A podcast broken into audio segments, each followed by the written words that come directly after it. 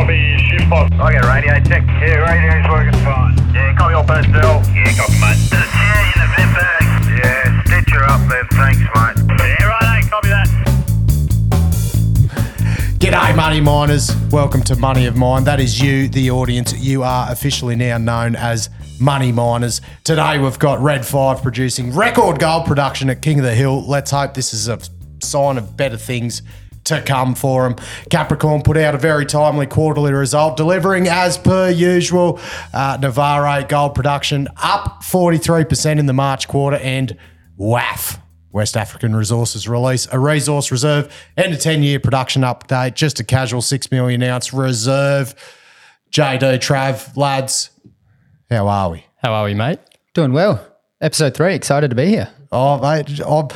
J D has come in with a bit of swagger today through the door, I've noticed, didn't you think, Trav? I think so. I think he was uh, he was he was feeling he was feeling pumped up boots for the last few days. He's he switched on. Just excited to be with you guys. Very, very good. Let's get into it. Red Five. Now, let's hope, as I said in the start, let's hope this is a turnaround. They've got record gold production, being hindered with production and raising issues. They're got a bit of tarnished name on the A S X. Let's hope this is the turnaround. Lads, unpack it for me. What has been happening in the Red Five quarters? Matty, this is um, this is look, look, it's a, po- a positive announcement from Red Five. They've they've come out, and in March, you know, they've produced seventeen and a half thousand ounces of gold. Uh, you know, from, with a head grade of one point four nine grams per ton, and you know, simultaneous with that, they've sort of announced that they've repaid fifteen million dollars of their um, outstanding debt facility. So, I just want to give a bit of context to the listeners here on, on what sort of transpired at this company um, in the course of sort of trying to A, build this mine, and then and and and B, ramp ramp up operations. Um, so in, in March twenty twenty-one, Red Five put out to the market saying that they were fully funded, and they did that with a sixty million dollars equity equity raise plus, you know, a one hundred sixty million dollars project finance facility. Now, you know, fully funded is a pretty strong word, and and, and there are certain types of investors that will come along for the final raise because they want to benefit from the re-rate that happens when, when a company goes from developer to producer. So you want to be the last money in and capture that re-rate. However, the risk is that it's actually not the last money in, and that that these developers actually have to go back to the market because they have troubles for whatever reason. And since since they called themselves fully funded to the market, Red Five raised sixty million dollars in October last year, and then another ninety million dollars in February this year. Plus, they got an extra thirty million dollars in the door when they divested Siyana, and they drew down another another fifteen million dollars cost overrun working capital facility as well on top of that. So all this time they were supposed to be getting free cash flow through the door from Darlow as well. And and in today's announcement, you know, there was that that that pay down of the debt facility, and make no mistake, that was funded by the equity that was raised recently in February. So, you know, we all know that paying down your debt with with new equity is not an efficient use of capital, but this company had no choice. Um, it's been a rough ride for shareholders, and, and, and especially those ones that thought that they, they were the last money in the door um, on a bunch of different occasions. And, and this announcement, I hope, really does mark an operating turning point for the company, and let's hope there can be some light at the end of the tunnel. Um, you know, my eyes are going to be on on their cash balance when the quarterly comes out. I'm, I'm pretty keen to see what their thirty-first of March cash balance is to get a real indicator of Of um of how things are going there. Yeah, I think that's right, Trevi. And we've seen a number of analysts as well come out with some pretty hard-hitting reports downgrading their price targets. Just to really summarise what you've said, not being uh, one hundred percent certain what the costs are going to be over the next year, and that's leading to those downgrades in price targets. I think it's also worth bearing in mind that the King of the Hills, previously called Tarmoola Gold Mine, was what led to the eventual downfall of Sons of Gwalia about twenty odd years ago.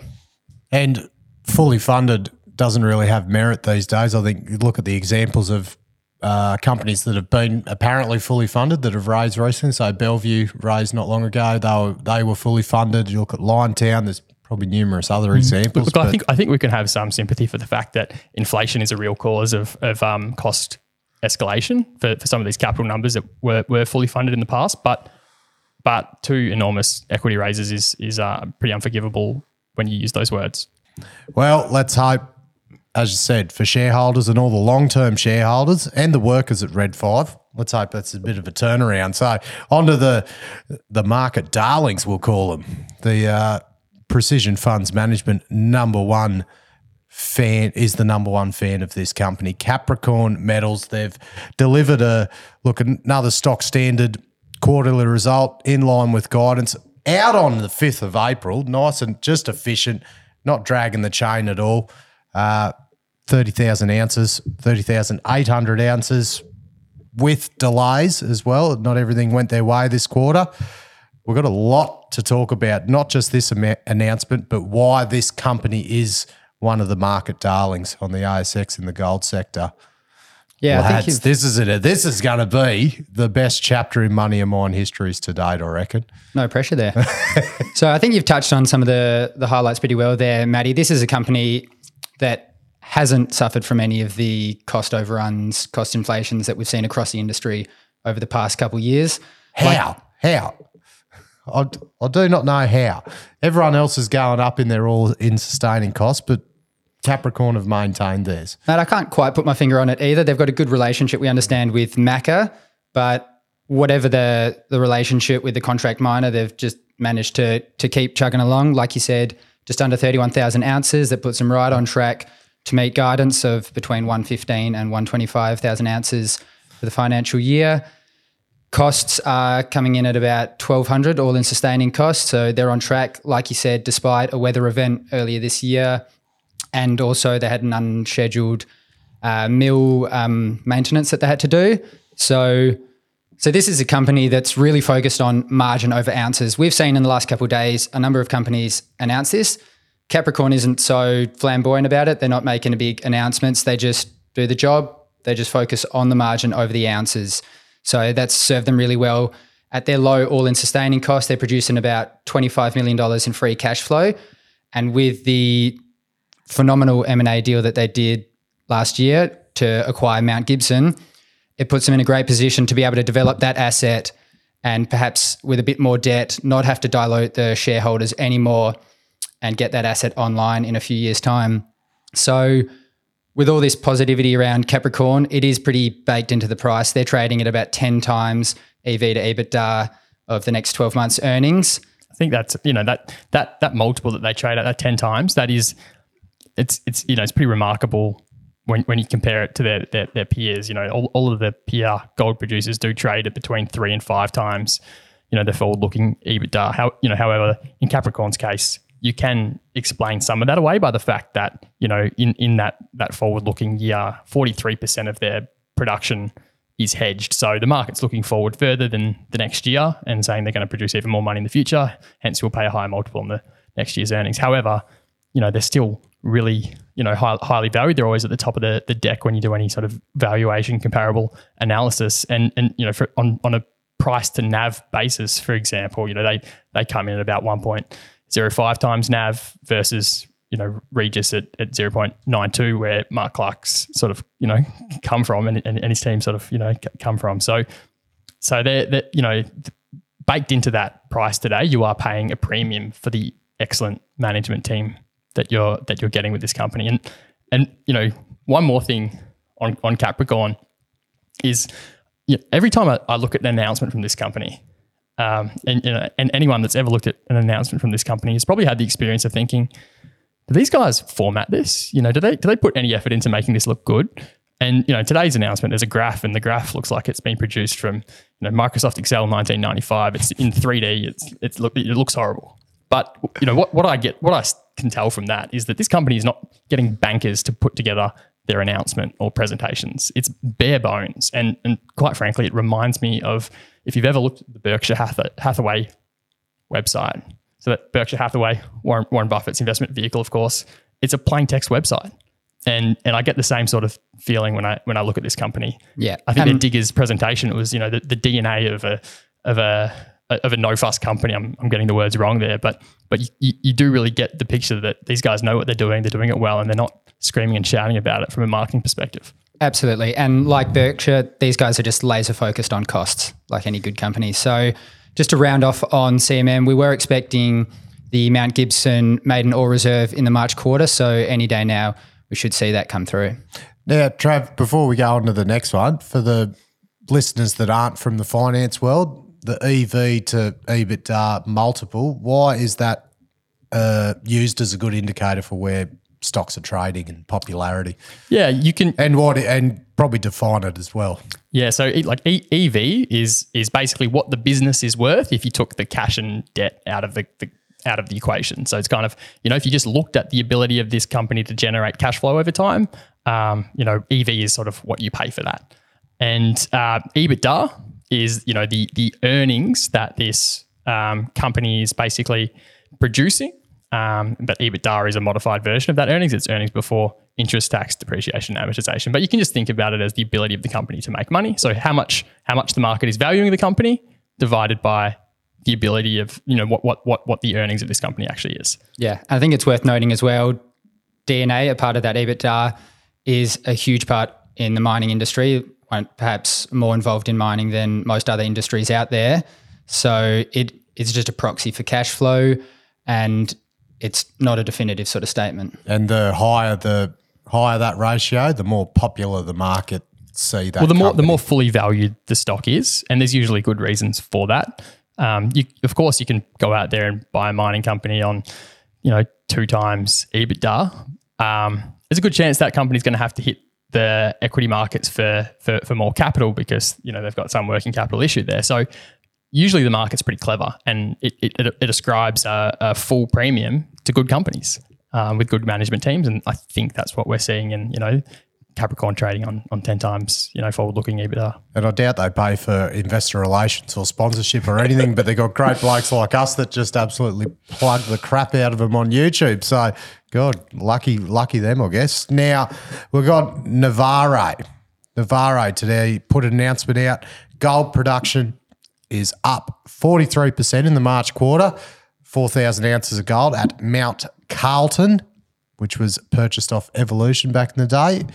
How's this looking, Trav? Well, well, you know, this this is an interesting one. Navarre, they were, they, you know, I think the, the corporate history is sort of relevant um, to this company. They they they had some Victorian um, ground back in, you know, back in twenty twenty-one, and back in the day when when everyone was pretty excited about having a bit of ground near Fosterville in the hopes that you could get some something juicy like that. Um, and of course, mining gold in Victoria has become an increasingly challenging proposition. So, you know, that in, in, in twenty twenty-one, though, they they they pivoted from ex- explorer to producer through this acquisition of Mount Carlton, which was div- divested via Evolution. The price tag was twenty-five million bucks up front, plus some back-ended payments. Um, and when they bought it, you know, the rationale that they put out to market was, um, you know, this this is basically going to produce, give us some cash flows that we can then use to do some resource development and some exploration. Sort of fun, you know, like what what a great proposition for for. Um, equity investors, because they don't have to tip in anymore to fund the, you know, the exploration and development plans that they had. But, you know, the, the reality that's transpired since has, has been that, you know, amid this sort of higher cost environment and and and and and um, potentially other other factors, that this asset is is it, it appears to me to be, you know, negative operating cash flow. So they've they've actually had to top up equity twice since acquiring it, and, and the company's market cap is a third of what it was two years ago, even though the company now actually produces ounces. And the the takeaway for me when when looking at, you know, this sort of case study is that um, every explorer's goal is to become a producer. Well, that's what they say. Um, how, you know, but but um, but you know, if you if you acquire the wrong asset or at the wrong time or or um, pay the wrong price, then it's uh, it doesn't always work out for you. Let's get on to W A F, West African Resources. They've chucked a reserve, resource, and a ten-year production update out. Now, they're, you could say they're a bit of a peer of Capricorn, so they're trading it. So their market cap is a billion. Uh, Capricorn is one point seven billion, and W A F pr- pretty much produce double the amount of gold and have a massive resource, six point four million ounce reserve they're up to now in uh, sunny Mali. Oh, sorry, sunny Burkina. Yeah, that's right, Matty. So six point four million ounces in ore reserve now. That goes along with the twelve point six million ounces in mineral resource, and these guys are going to average production of two hundred thousand ounces over the coming couple of years, and that's going to jump up to four hundred thousand ounces per annum up until twenty thirty-two. That's as Kiaka comes online. So like you said, there's a lot of similarities with this company with Capricorn. So obviously both gold companies, they've both got one producing asset and another asset that they've acquired over the past couple of years that's in development. So W A F trades at a significant discount to Capricorn, as you might expect. This is largely a result of the country risk as well as development risk with Kiaka coming online. But there's a few things that I really like about this company. They've they've got a strategy. They don't just have one asset that they're depleting over the mine life. They've got a plan. They've gone and executed. They've bought Kiaka. They're going to try and get that into production over the next couple of years and then move on. So, so these guys captured in the announcement today a chart which shows the mineral resource growth over the past couple of years, which I think just really well summarizes the growth that these guys have been focused on and the sort of trajectory that they're on. So you can see the share price has come under a bit of pressure over the past few months. It's largely a result of issues in country in Burkina Faso, but at an all-in sustaining cost of about twelve hundred US dollars and unhedged production, these guys are producing great free cash flow. So once that money's been spent on Kiaka, would expect that to that asset and the combined company to produce some really strong free cash over the remainder of the mine lives. They're pretty impressive, unbelievable ore body. The underground at Sambrado, just oh, look, I can't quote the exact figures, but they had like thick, thick hits of like I think it was like twenty meters at nearly double-digit grade of gold, which is, you know, that's that's good for narrow vein. Whereas they're they're getting it over like thick, thick stopes, which is the money they would be pulling out of there is unbelievable. So it's, it looks like a dream ore body. Yeah, that's right. Uh, So hence the hence the cash flow. Um, look, do you, Trav, do you reckon W A F and the Capricorn, are they sort of either ends of the spectrum in terms of trading at a premium and trading at a discount for, a, I guess, your, your gold producers that are pretty similar sort of size output? Absolutely. Uh, you know, you both have producing mine, a great growth story. Um, and, you know, one's trading at zero point five times N A V, the other one's trading, you know, a bit above one times N A V. So, um, you know, there's, there's, there's, you're paying full price for Capricorn and you're, you, it might be worth it. You're obviously getting the jurisdictional benefit. Um, whereas, you know, W A F, there's, there's clearly um, an expectation that cash flows are going to return great share, great returns to shareholders. However, when you operate in Africa, you never quite know whether that mine's going to get taken away from you in five years' time or not. Imagine chucking that ore body in Australia. It'd be pretty unbelievable, wouldn't it?